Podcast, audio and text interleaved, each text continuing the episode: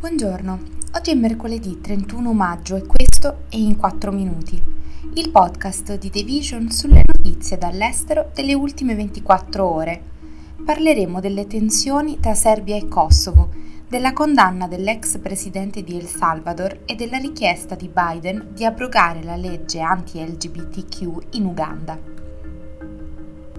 Le tensioni tra Serbia e Kosovo si sono riaccese questo fine settimana dopo che la polizia kosovara ha fatto irruzione in aree dominate dai serbi nel nord della regione e ha sequestrato gli edifici delle municipalità locali.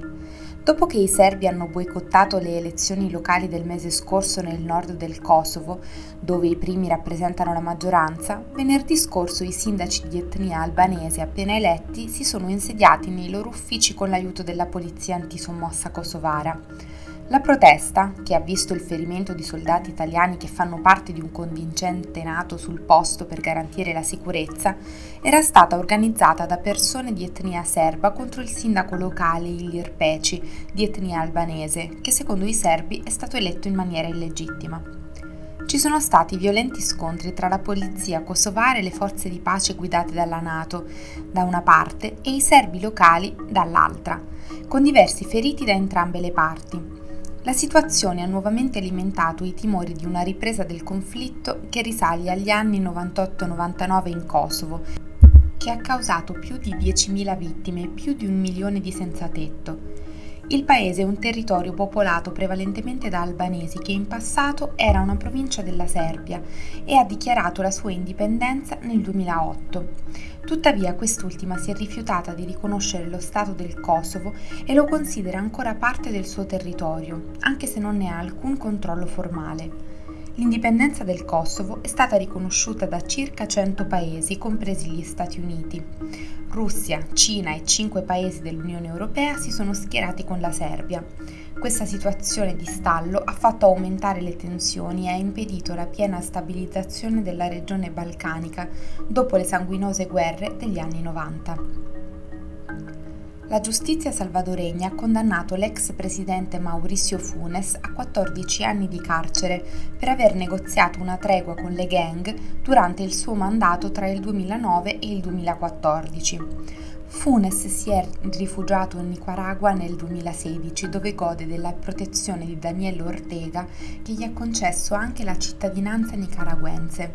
Insieme all'ex presidente anche David Munguia Payes, ex ministro della giustizia e della sicurezza, è stato condannato a 18 anni di carcere secondo la Procura Generale le autorità di El Salvador hanno avviato un'indagine contro Funes per negoziati segreti che il governo ha tenuto dal 2012 con i leader delle bande che terrorizzano il paese centroamericano. La cosiddetta tregua contro le bande, riportata per la prima volta dal quotidiano digitale El Faro, ha portato a un calo degli omicidi e ha ottenuto persino il riconoscimento dell'Organizzazione degli Stati Americani, il cui segretario generale dell'epoca, il cileno José Miguel Insulza, ha dichiarato che l'organizzazione sarebbe stata garante della tregua. Nel marzo 2016 i funzionari dell'unità per i crimini anticorruzione della Procura salvadoregna hanno accusato formalmente il presidente Funes Funes. La sentenza emessa dalla giustizia salvadoregna impone a Funes 8 anni di carcere per il reato di integrazione di gruppi illeciti e altri 6 anni per mancato adempimento dei suoi doveri. Funes ha reagito sul suo profilo Twitter alla sentenza, che ha definito una condanna ingiusta e senza prove il presidente Biden ha esortato l'Uganda ad abrogare una nuova legge anti-LGBTQ che introduce la pena di morte per alcuni tipi di rapporti omosessuali e ha dichiarato che la sua amministrazione sta rivalutando l'assistenza degli Stati Uniti al paese dell'Africa orientale. Le leggi dell'epoca coloniale in Uganda prevedono già l'ergastolo per l'omosessualità, ma nessuno è stato condannato per rapporti consensuali tra persone dello stesso sesso, da quando il paese ha ottenuto l'indipendenza dalla Gran Bretagna nel 1962. La nuova legge firmata dal presidente Yoweri Museveni afferma questa punizione e stabilisce pene severe che sono tra le più dure contro le persone LGBTQ in tutto il mondo Biden e altri critici hanno affermato che la legge non solo viola i diritti umani delle persone che appartengono alla comunità in Uganda, ma renderà anche più difficile fornire informazioni sulla prevenzione e sul trattamento dell'HIV in un paese in cui circa 1,4 milioni di persone convivono con il virus.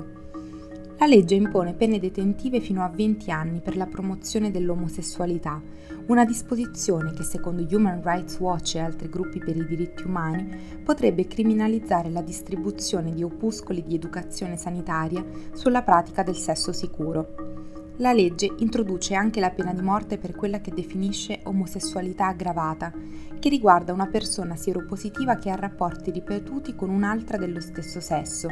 mentre la legge ugandese non punisce il sesso consensuale tra un uomo e una donna se uno dei due è sieropositivo. Questo è tutto da The Vision, a domani.